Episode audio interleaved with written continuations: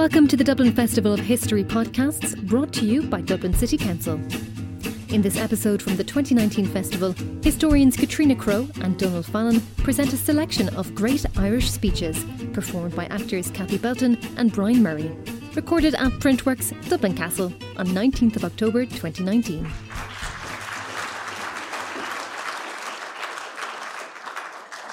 You're here, and we are delighted to welcome you to Great Irish Speeches, which is a personal selection made by Donal Fallon and myself. And over the next hour, you will hear speeches that we think are important and eloquent, ranging from one of the, the 18th century's great orators, uh, John Philpot Curran, through the pacifist Eva Gore Booth, the fervent unionist Edward Carson, the fervent anti treaty activist Mary MacSwiney, Taoiseach Eamon de Valera, new 1969 MP Bernadette Devlin, Mr. Justice Niall McCarthy on the X case, and Máire Geoghegan Quinn, decriminaliser of homosexuality. Our choices are overwhelmingly 20th century, as you can see. Our gender balance is impeccable, and our intention is to remind you of certain momentous events and perhaps to surprise you with words you may not have uh, come across before. The speeches are edited to a manageable length uh, for this event. Obviously, the speech, most of these speeches are much longer um, in their original format, so we've tried to be judicious about the way we edited them. We're going to take the speeches in chronological order. Each speech will be introduced by Donal or myself, whichever of us chose it. And we are honoured to have two of Ireland's great actors here with us today, Kathy Belton and Brian Murray, to read them for us. We hope you enjoy your trip into the eloquence and the passion of the past. And Donal will start now with John Philpot Curran.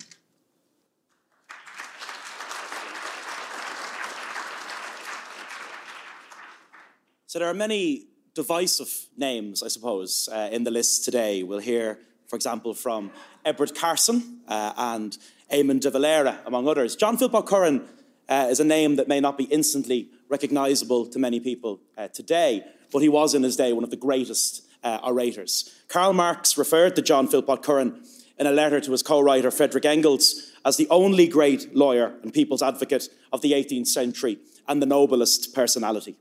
Uh, the 18th century, in an Irish context, was not short of great people.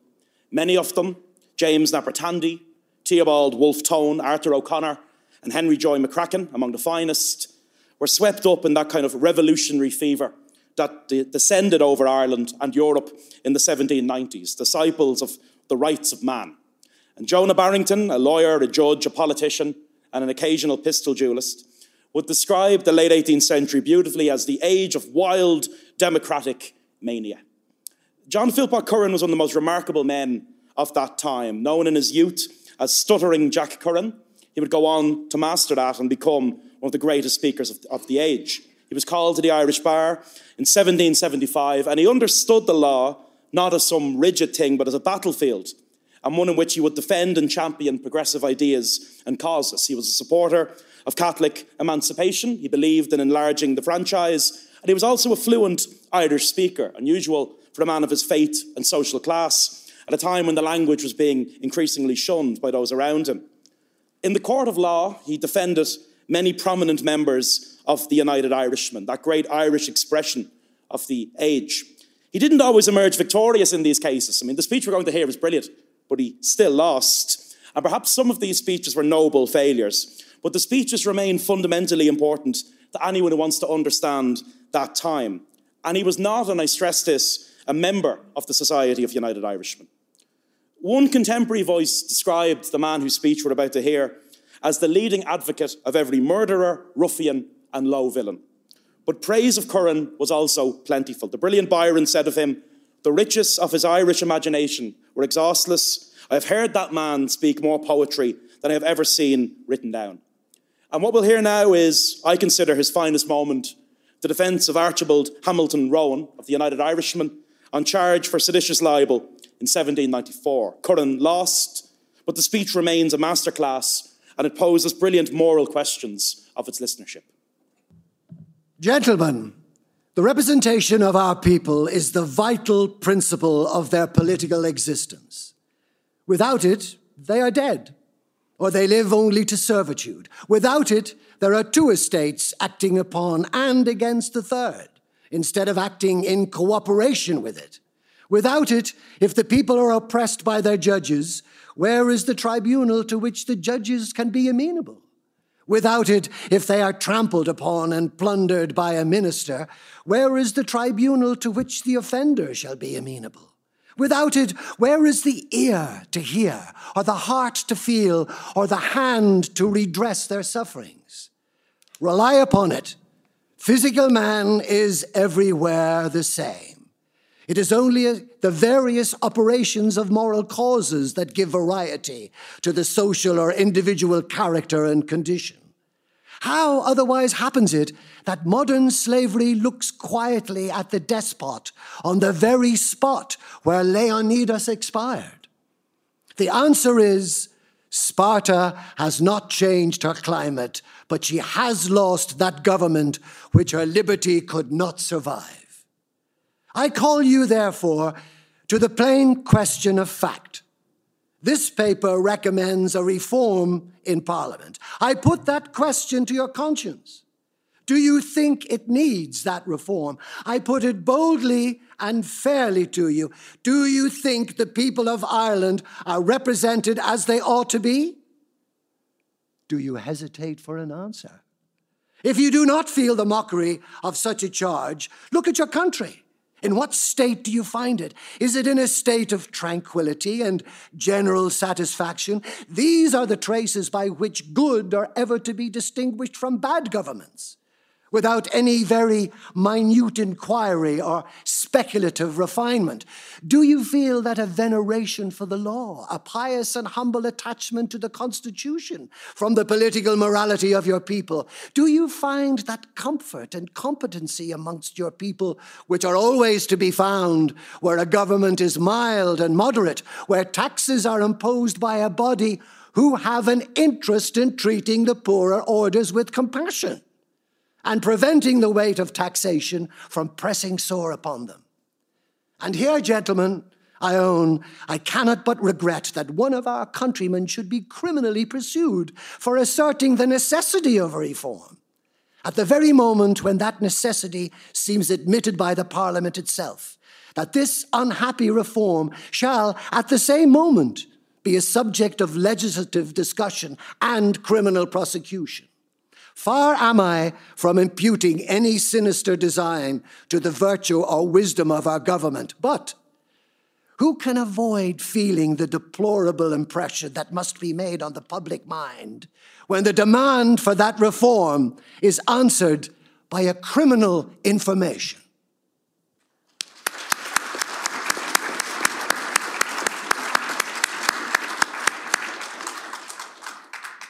Mild and moderate government. Let's hope that news penetrates to Leinster House without any further delay. The light of evening, Lissadell, great windows open to the south, two girls in silk kimonos, both beautiful, one a gazelle. W.B. Yeats's poem in memory of Eva Gore Booth and Con Markievicz presents two of Ireland's most interesting women in their youth at home in the grand house, uh, their grand Anglo-Irish household in County Sligo. They took quite divergent paths in life, but remained close until their respective deaths in the 1920s. By December 1918, three months into World War I, people were beginning to hear of the appalling conditions in the trenches. Eva Gore Booth, sister of the more famous Constance, was a convinced pacifist who had opposed the war from the beginning. She was involved in the women's suffrage movement and a central figure in the labour and trade union movement in Manchester, where she went to live, and where she represented barmaids, pit workers, and textile workers, overwhelmingly female uh, uh, occupations, very effectively. She visited her sister in the aftermath of the 1916 Rising when uh, Constance was under sentence of death and became a passionate opponent of the death penalty thereafter. She was a poet, quite a good poet, a dramatist, and a painter. She died in 1926 and is buried with her lifelong partner, Esther Roper, in Hampstead in London. And we're very indebted to Sonja Tiernan for the great work that she has done on Eva's life and uh, work. The speech you're going to hear now was delivered in early December 1918 in London to the National Industrial and Professional Women's Suffrage Society. And it showcases her considerable oratorical skills as well as her horror of the toll of war on combatants and civilians. In its graphic delineation of that toll, it's a timeless evocation of why war should be avoided whenever possible. And as we watch the consequences in northern Syria of a fateful phone call just over a week ago from an unstable US president, Eva's words retain their descriptive and humanitarian power. Kathy?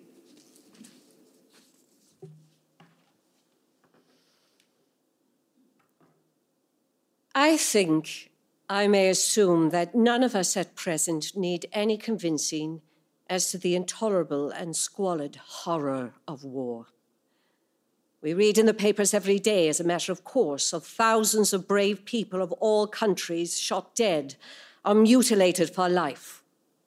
We hear terrible tales of hardship, of the cold and wet and the unbearable filth of the trenches and of the frightful illness caused by privation and suffering, the brain affliction that is the result of staying for days with your feet in water, the tetanus that comes from poisonous conditions, the pneumonia and fevers, and the thousand and one cases of mental and nervous collapse that must be the result of the unnatural and hideous conditions of life. Then we hear of a devastated country, towns bombarded, villages burnt, crops destroyed, and thousands of people face to face with all the miseries of famine and homelessness. In our country, we are surrounded by our mourners, by people who have lost all that made life worth living whose nearest and dearest are lying dead among the unspeakable horrors of what is called the field of honor. The thought that forces itself on one's mind is that this state of things is not like any other great catastrophe, a mine disaster, or a pestilence, or a famine. It is not an accident are the consequence of some uncontrollable elementary force. It is the deliberate and calculated result of human willpower and intelligence, determined by some extraordinary paradoxical impulse on the destruction of everything that is of value to human life. We look back with horror on what are to us the foolish atrocities of the Middle Ages. Yet we seem to have changed in little except in our idea of righteousness. We no longer defend religion by force, but we are still ready to kill and destroy in the names of those we hold sacred, such as science, the good of the state, our country, and even liberty itself. In the time of the Inquisition, we tortured people's bodies, not to wreak our anger, but to save their souls. And no doubt the inquisitors honestly regretted the terrible necessity of inflicting pain for even such a glorious end. Nowadays, we vivisect animals, not for the pleasure of torturing them, but for the sake of the knowledge that they may, in the end, we think, help science to combat disease. We hang murderers, not because anybody really thinks nowadays that revenge of an eye for an eye and a tooth for a tooth kind is right, or because we like doing what we think wrong, but simply because we think such revenge is necessary for the good of the state. In the varied ups and downs of the suffrage movement, it became clear to many of us that, expediency apart, the very real obstacle that stood in our way was the very strange and unreasonable superstition that physical force is the right and sensible basis for society. Now, physical force is not a possible basis for society. It is the destruction of society. To found society on physical force is like founding it on a volcano. We see the logical result of such a foundation in the present catastrophe. Mr. Bernard Shaw points out that the only way you could really crush a nation is by killing all the women. And of course, the stability and strength of a society in time of war depends on the amount of its population it is able to keep outside the physical force arena. It is on them the future depends. They are the true foundation of the civilization of tomorrow.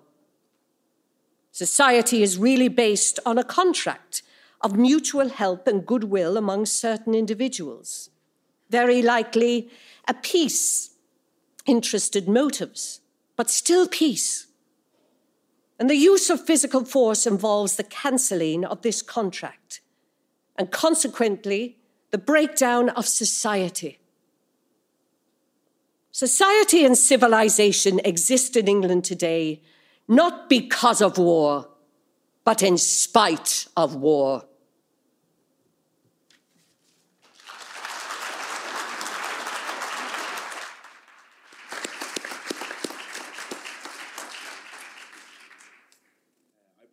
Two speeches now from 1921 and the time of the Anglo Irish Treaty uh, debates, one delivered in Dublin, uh, one delivered uh, in London. Two very different individuals, Edward Carson uh, and Mary MacSwiney. Uh, like John Philpot Curran, Edward Carson was a man of the law, but there all similarities end. And some may be surprised by his inclusion uh, in this list today. But I think it's important to say that in compiling great Irish speeches and great Irish orators, we don't seek only to bring those we agree with and find agreeable forward today, but instead to judge these speeches and, and the orators and orations on the basis of their power. In many ways, Lord Edward Carson uh, could be said to have introduced the gun into modern Irish politics. The foundation of the UVF, the Ulster Volunteer Force, greatly upped the temperature in early 20th century Ireland. Indeed, the Irish volunteers in Dublin were very much a response to Carson's private army. For a man of the law, Edward Carson's understanding of the law could be very fluid. And in September 1913, he told the crowd in Newry that the Ulster volunteers are illegal, and the government know they're illegal, and the government dare not interfere with us. Don't be afraid of illegalities. The name Carsonia was, in a serious way, I kid you not, sometimes uttered by loyalists who wondered what a British state in the northeast of Ireland would be called. Imagine if our neighbour was Carsonia, it could have happened. And today, a statue of Edward Carson takes pride of place outside Stormont. The Dubliner from Harcourt Street, educated in Trinity College Dublin, has been there outside Stormont since 1932. That's very impressive, as Edward Carson died in 1935. He attended the unveiling of his own monument. It takes a certain confidence to attend the unveiling of a statue to yourself. The speech that we're going to hear from 1921 strikes a note of defiance in the House of Westminster. And despite living into the 1930s, there are no recordings of Edward Carson's voice, which I find very, very strange. Numerous contemporary sources speak about him as having a Dublin accent. Uh, in the word of one historian, he was, quote, Dublin born and sounding every syllable of it. A very unlikely father for the Northern Irish state. This speech is considered one of Carson's greatest.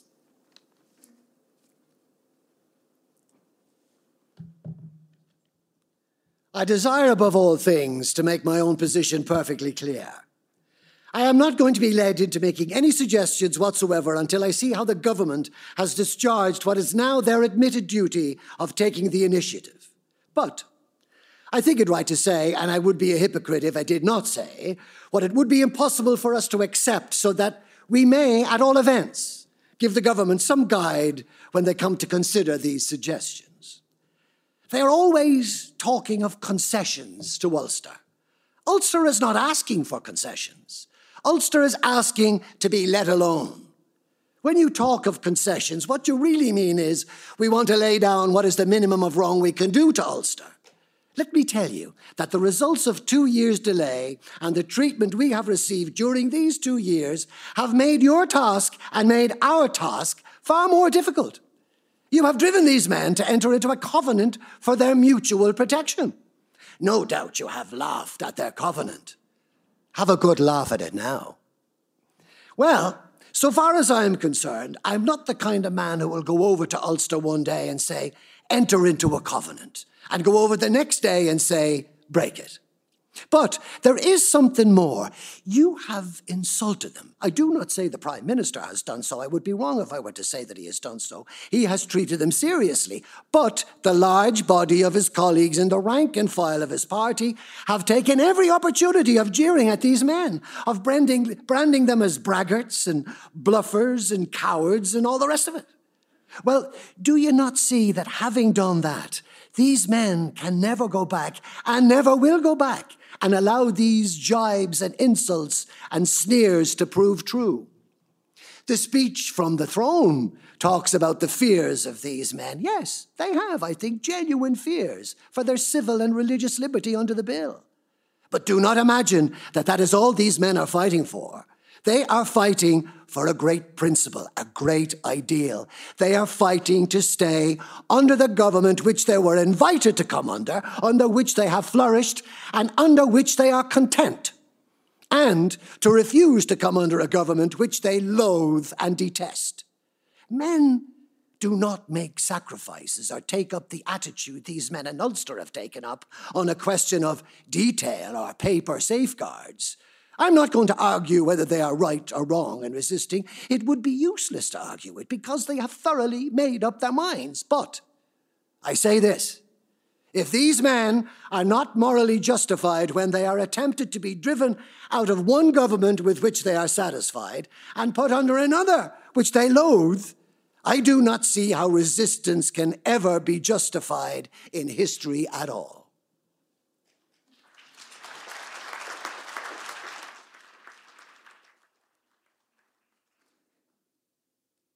From Carson to Mary MacSwiney, uh, the Anglo Irish treaty debates were bitter beyond words.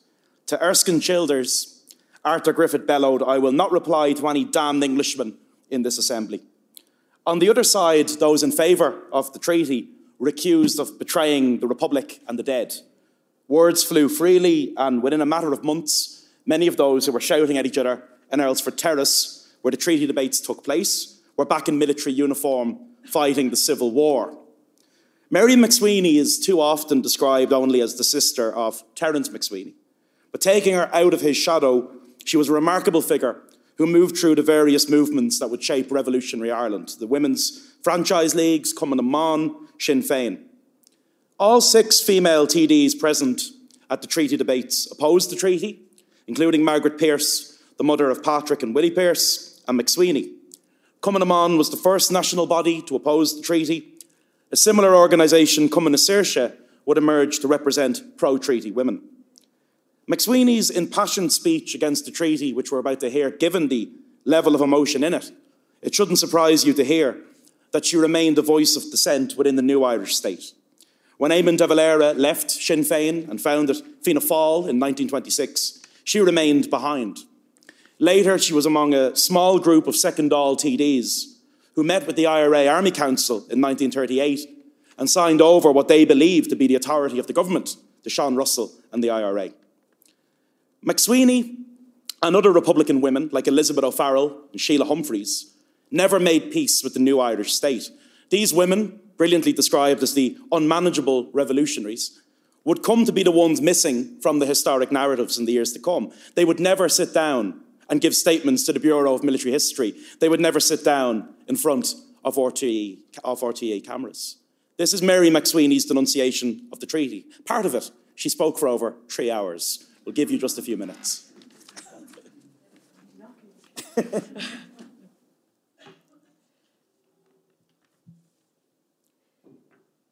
this fight of ours has been essentially a spiritual fight.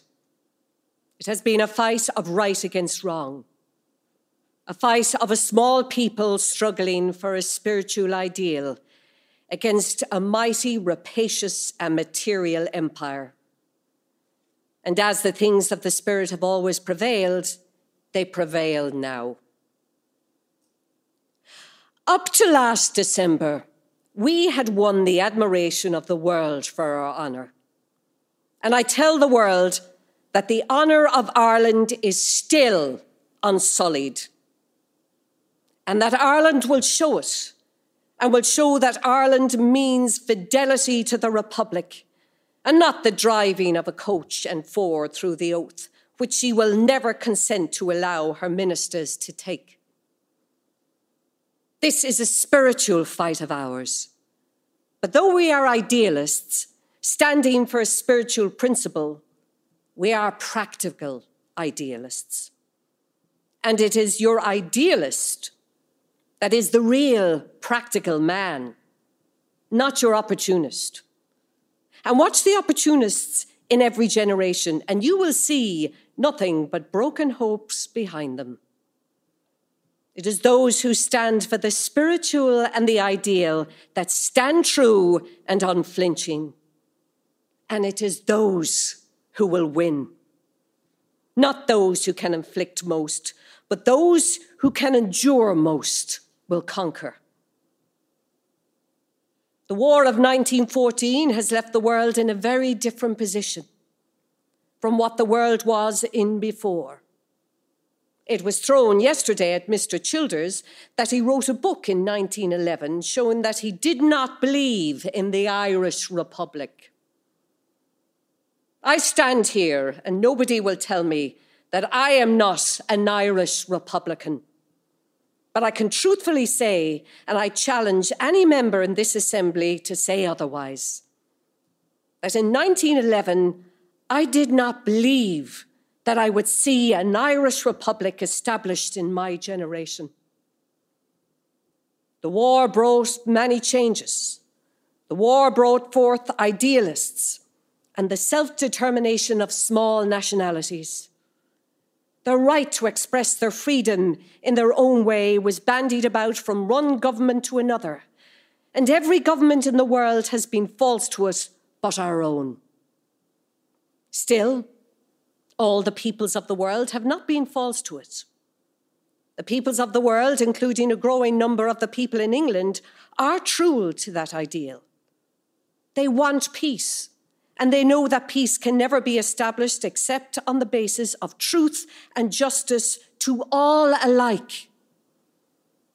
Therefore, our fight today has a chance of victory. You have told us it is between the acceptance of that document and war.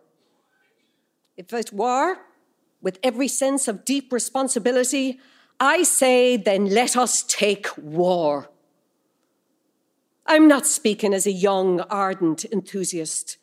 I am speaking as a woman who has taught and studied much, who realizes, as only a woman can, the evils and the sufferings of war.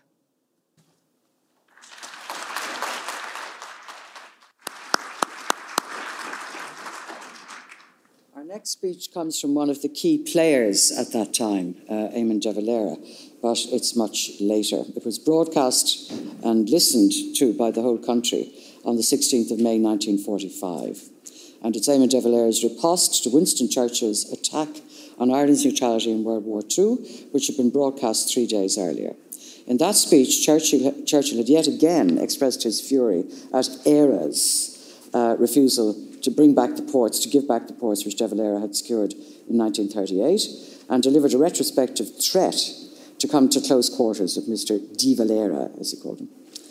I wish I could do a good imitation of Churchill. I really should have asked Brian to do this because, of course, he could do a fantastic imitation of Churchill. Anyway, here's the relevant bit from his speech uh, three days before.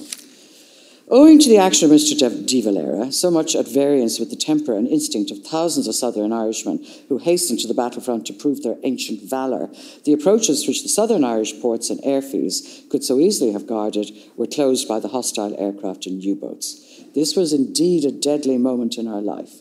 And if it had not been for the loyalty and friendship of Northern Ireland, we should have been forced to come to close quarters with Mr. De Valera or perish forever from this earth. As usual, a lot of um, hyperbole there. De Valera's response was broadcast at 10 o'clock on a Sunday night, so everybody heard it. He was a master of PR. Uh, Brandon O'Hare described him once as uh, arriving into small towns in Ireland at twilight with blazing sods of turf all around him, wearing a long black cloak and mesmerising the people in bad Irish. There's a good description of him. Um, he knew what he was about. So he waited three days, took a lot of time thinking about this speech. Um, and everyone sat up listening to it on the wireless. I was reared on recollections of this speech from my parents. My mother came from a na nGaedheal background. My father was a Clare man and therefore a Dev fanatic.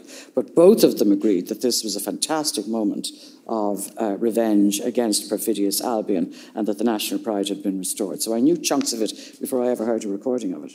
We all know now that Ireland was neutral on the side of the Allies, sharing important intelligence with GCHQ and crucial weather reports, including the one that allowed D Day to go ahead. I'm sure all of you have heard the story of the, the weather forecaster in Mayo who arranged for that. 50,000 Irishmen joined the British forces. Uh, and 5,000 deserted the Irish army to do the same. So it could be said we did our bit. Churchill knew most of this at the time he made this speech, so slightly villainous. The speech is a masterpiece of forbearance and cleverly structured oratory. Dev patronises Churchill by acknowledging that he was entitled to be a little intemperate in the first flush of victory, but that he, De Valera, had no such excuse. He manages to turn Ireland's 700 year resistance to English oppression into an object lesson for the defence of small nations. He even asked Churchill how would he like it if the Germans had won the Second World War and had taken over Yorkshire uh, to be um, a German colony and where people had to speak German and get on their lives under Nazi rule. I do not think Mr. Churchill would like that, he says. So he's giving it to him right, left, and centre, and the speech must have driven Churchill nuts. Ryan?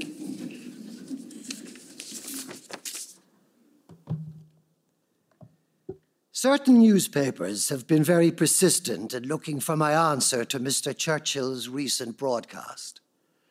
I know the kind of answer I am expected to make.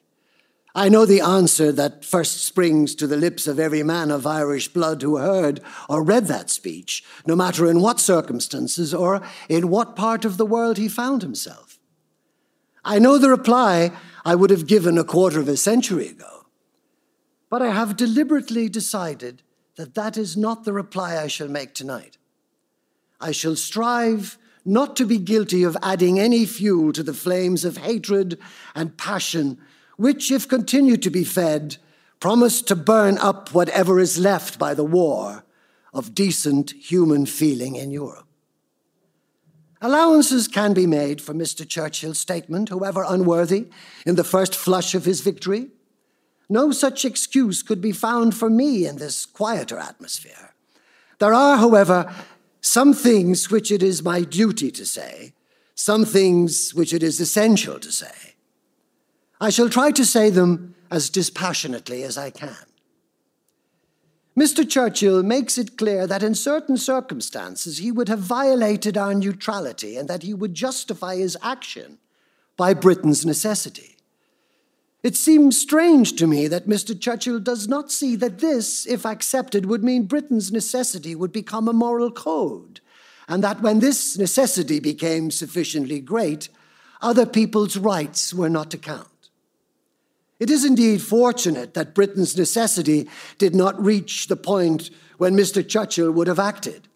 All credit to him that he successfully resisted the temptation which, I have no doubt, many times assailed him in his difficulties, and to which I freely admit many leaders might have easily succumbed. It is indeed hard for the strong to be just to the weak, but acting justly always has its rewards.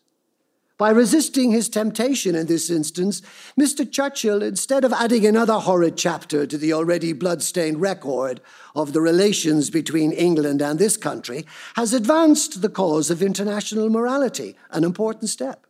One of the most important, indeed, that I can be taken on the road to the establishment of any sure basis for peace that Mr. Churchill should be irritated when our neutrality stood in the way of what he thought he vitally needed, I understand.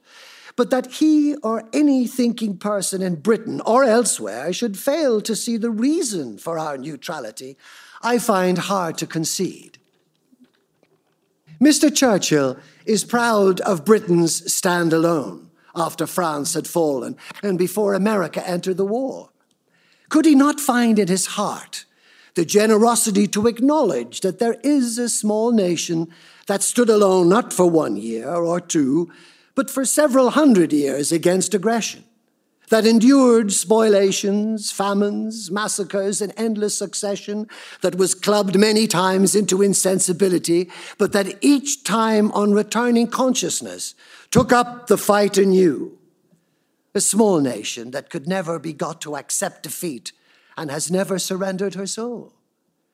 Mr. Churchill is justly proud of his nation's perseverance against heavy odds. But we in this island are still prouder of our people's perseverance for freedom throughout the centuries. We of our time have played our part in the perseverance, and we have pledged ourselves to the dead generations who have persevered intact for us this glorious heritage, that we, too, will strive to be faithful to the end and pass on this tradition unblemished.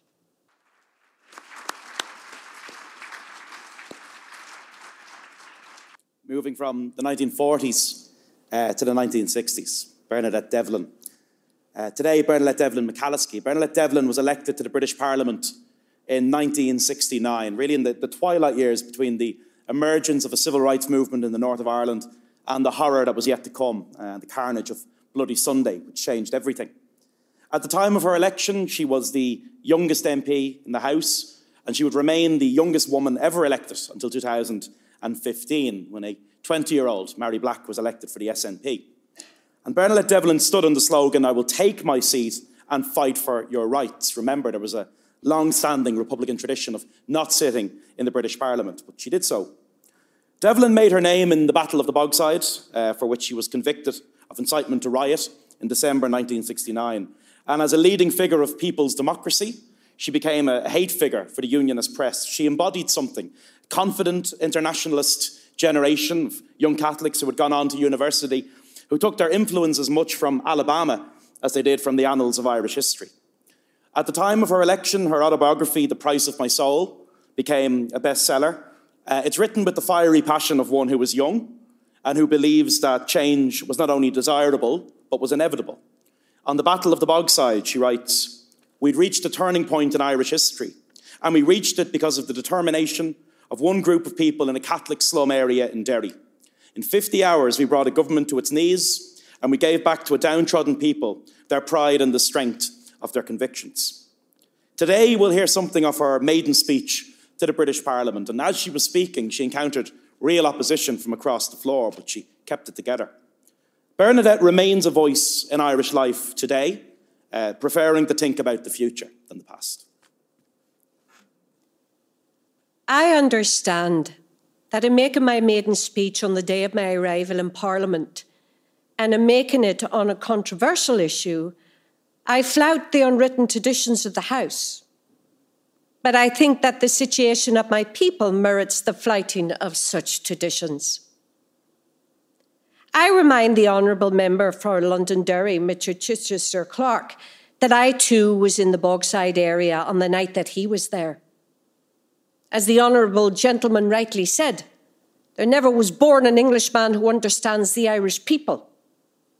Thus, a man who is alien to the ordinary working Irish people cannot understand them. And I therefore respectfully suggest that the Honourable Gentleman has no understanding of my people, because Catholics and Protestants are the ordinary people the oppressed people from whom I come and whom I represent. I stand here as the youngest woman in Parliament, in the same tradition as the first woman ever to be elected to this Parliament, Countess Markievicz, who was elected on behalf of the Irish people. The Honourable Member for Londonderry said that he stood in Bogside I wonder whether he could name the streets through which he walked in the Bogside so that we might establish just how well acquainted he became with the area. I'd never hoped to see the day when I might agree with someone who represents the bigoted and sectarian Union Party, which uses a deliberate policy of dividing the people in order to keep the ruling minority in power and to keep the oppressed people of Ulster oppressed. I never thought I should see the day when I should agree with any phrase uttered by the representative of such a party. But the Honourable Gentleman summed up the situation to a T. He referred to stark human misery. That is what I saw in Bogside. It has not been there just for one night. It has been there for 50 years. And that same stark human misery is to be found in the Protestant fountain area, which the Honourable Gentleman would claim to represent. These are that people the Honourable Gentleman would claim do want to join society because they are equally poverty stricken. They're equally excluded from the society which the Unionist Party represents. The society of landlords who, by ancient charter of Charles II, still hold the rights of the ordinary people of Northern Ireland over such things as fishing and as paying the most ridiculous and exorbitant rents, although families have lived for generations on their land. But this is the ruling minority of landlords who, for generations, have claimed to represent one section of the people and in order to maintain their claim, divide the people into two sections and stand up in this house and say, there are those who do not wish to join society.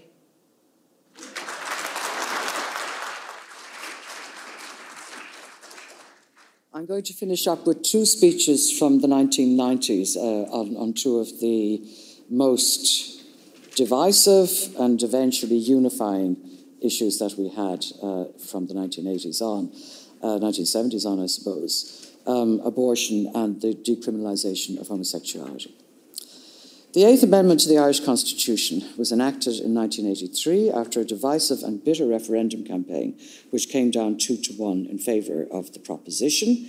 The state acknowledges that the right to life of the unborn acknowledges the right to life of the unborn, and with due regard to the equal right to life of the mother, guarantees in its laws to respect and, as far as practicable, by its laws to defend and vindicate that right.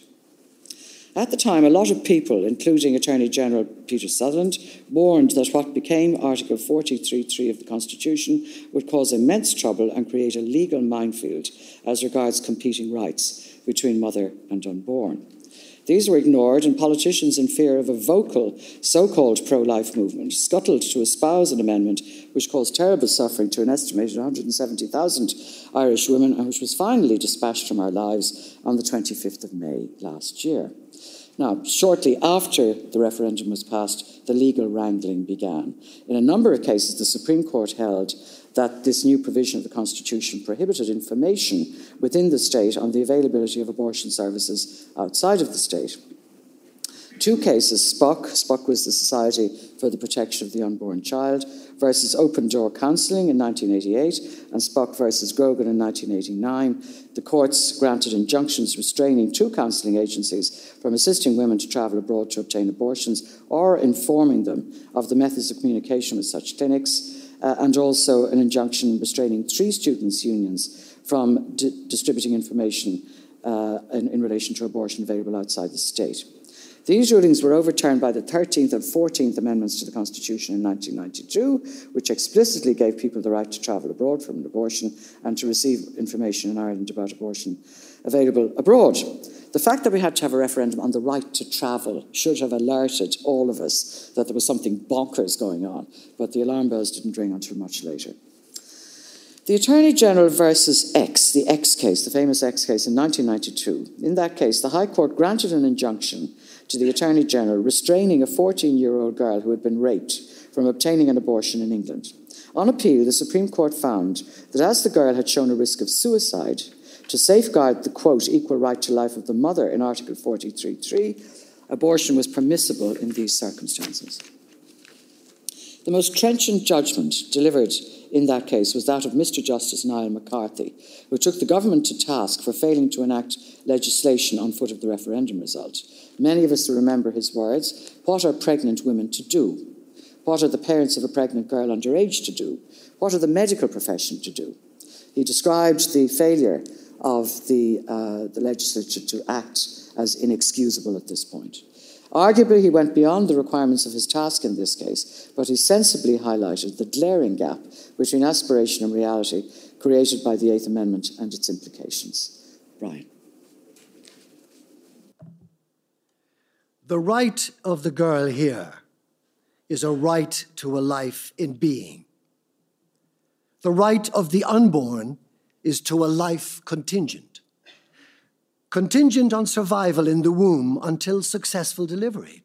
It is not a question of setting one above the other, but rather of vindicating, as far as practicable, the right to life of the girl stroke mother, whilst with due regard to the equal right to life of the girl stroke mother, vindicating, as far as practicable, the right to life of the unborn. If the right to life of the mother is threatened by the pregnancy, and it is practicable to vindicate that right, then because of the due regard which must be paid to the equal right to life of the mother, it may not be practicable to vindicate the right to life of the unborn. What then, what then does threatened mean? In my judgment, it is not a question of balancing the life of the unborn against the life of the mother. If it were, the life of the unborn would virtually always have to be preserved, since the termination of pregnancy means the death of the unborn. There is no certainty, however high the probability, that the mother will die if there is not a termination of pregnancy. In my view, the true construction of the amendment bearing in mind the other provisions of Article 40 and the fundamental rights of the family guaranteed by Article 41, is that paying due regard to the equal right of life to the mother when there is a real and substantial risk attached to her survival, not merely at the time of application, but in contemplation at least throughout the pregnancy, then it may not be practicable to vindicate the right to life of the unborn. On the facts of the case, which are not in contest, I am wholly satisfied that a real and substantial risk that the girl might take her own life was established. It follows that she should not be prevented from having a medical termination of pregnancy. This conclusion leads inevitably to the recognition that the wording of the amendment contemplates abortion lawfully taking place within this state. I think it reasonable, however, to hold that the people, when enacting the amendment, were entitled to believe that legislation would be introduced so as to regulate the manner in which the right to life of the unborn and the right to life of the mother could be reconciled. In the context of the eight years that have passed since the amendment was adopted, the failure by the legislature to enact the appropriate legislation is no longer just unfortunate, it is inexcusable. What are pregnant women to do? What are the parents of a pregnant girl underage to do? What are the medical profession to do? They have no guidelines save what may be gleaned from the judgments in this case. What additional considerations are there? Is the victim of rape, statutory or otherwise, or the victim of incest finding herself pregnant to be assessed in a manner different from others?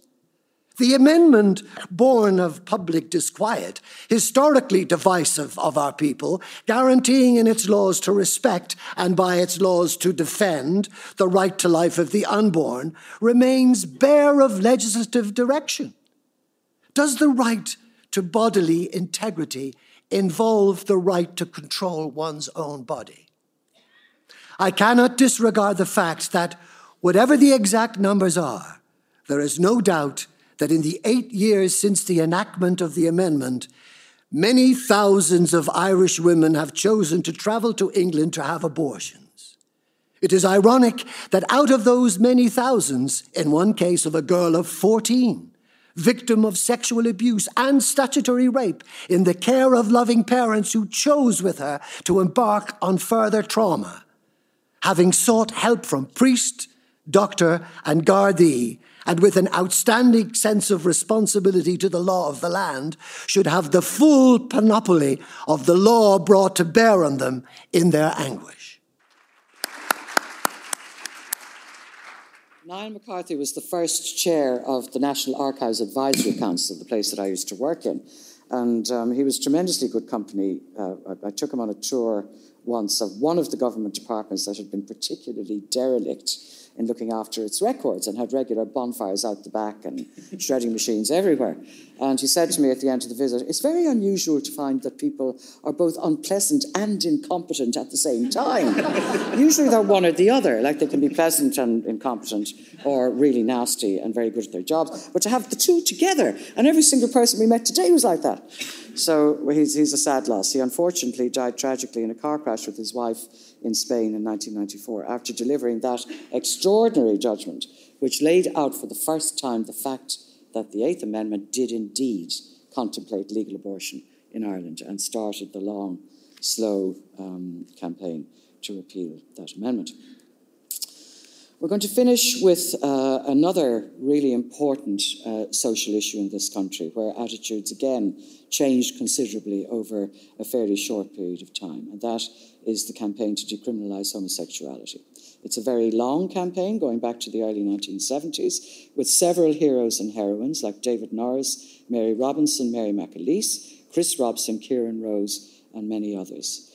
Senator Norris's case in the European Court of Human Rights produced a landmark judgment in 1988 that Irish laws prohibiting male homosexual activities were in contravention of the European Convention on Human Rights. Five years later, Máire Geoghegan Quinn, Minister for Justice and the first full female cabinet minister in Ireland since Constance Markievicz became Minister for Labour in 1919, introduced the criminal law Sexual Offences 1993 bill, which included decriminalisation of male homosexual acts.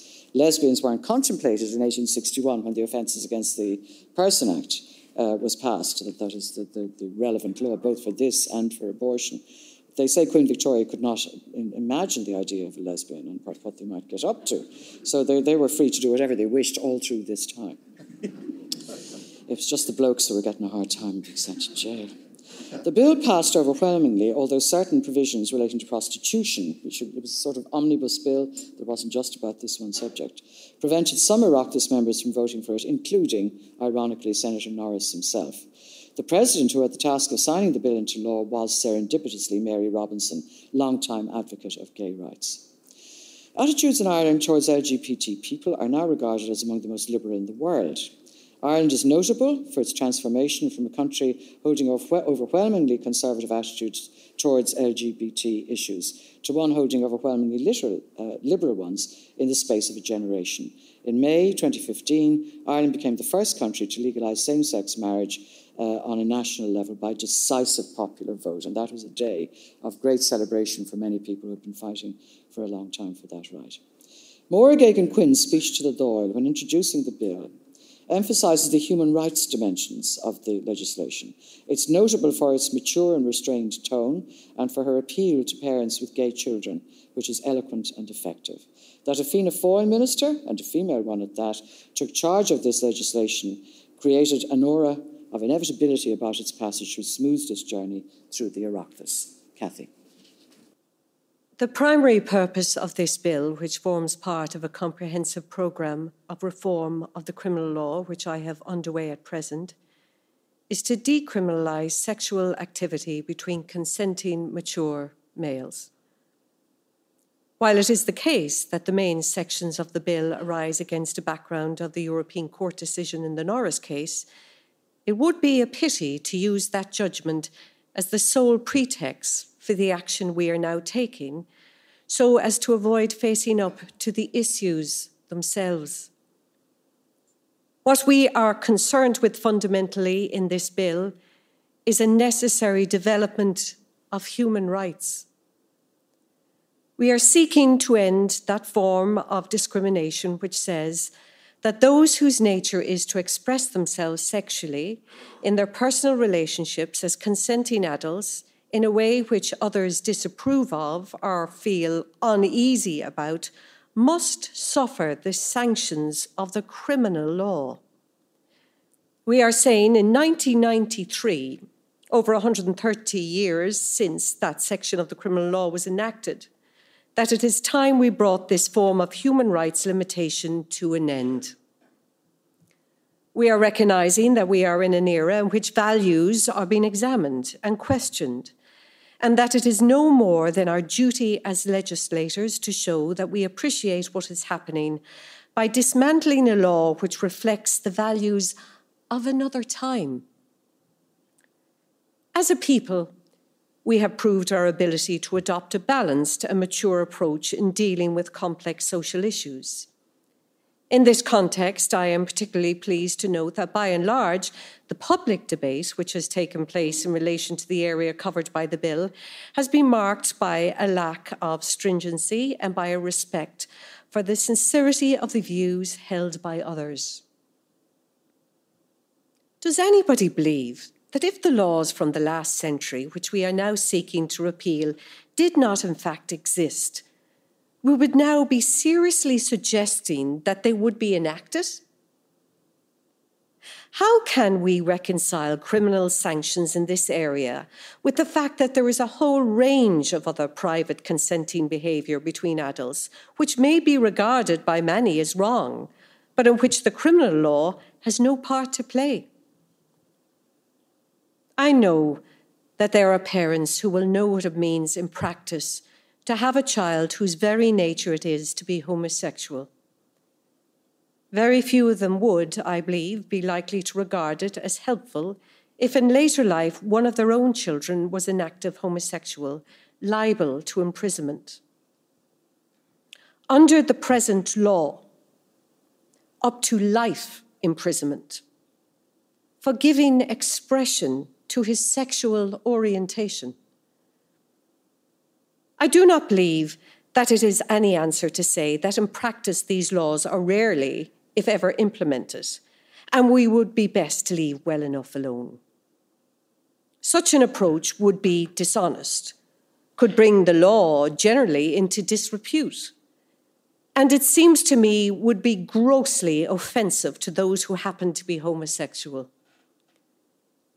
Genuine tolerance is not achieved by turning of a blind eye.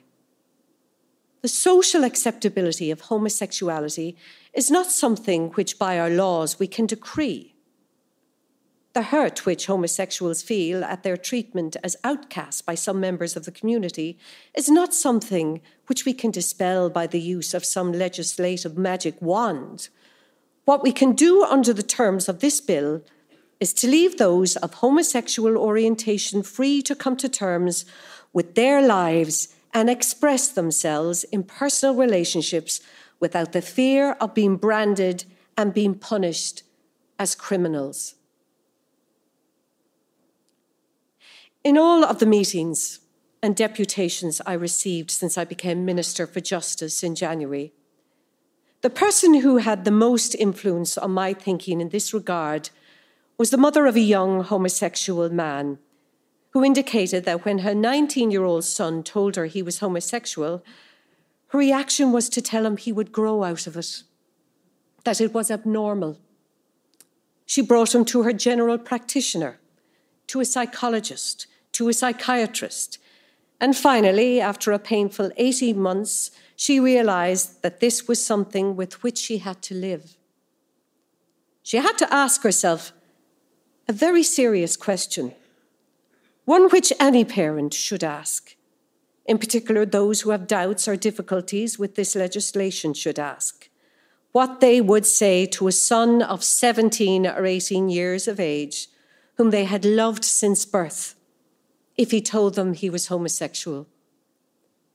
They would need to show love, understanding, and tolerance.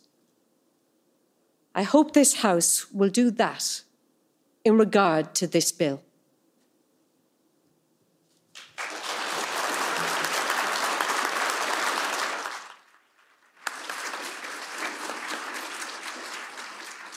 So, you've heard eight speeches ranging from the late 18th century to the late 20th century, which I suppose all of them, to one degree of another or another, concentrate on people's rights, even if we don't agree with the definition of, of, of those rights in some cases. Um, and I hope that we've showcased some brilliant orators, but also some people who are not necessarily brilliant orators, but had very important things to say in the context of Irish political development. Thanks for being a wonderful audience, uh, and please thank our two marvellous actors, Brian and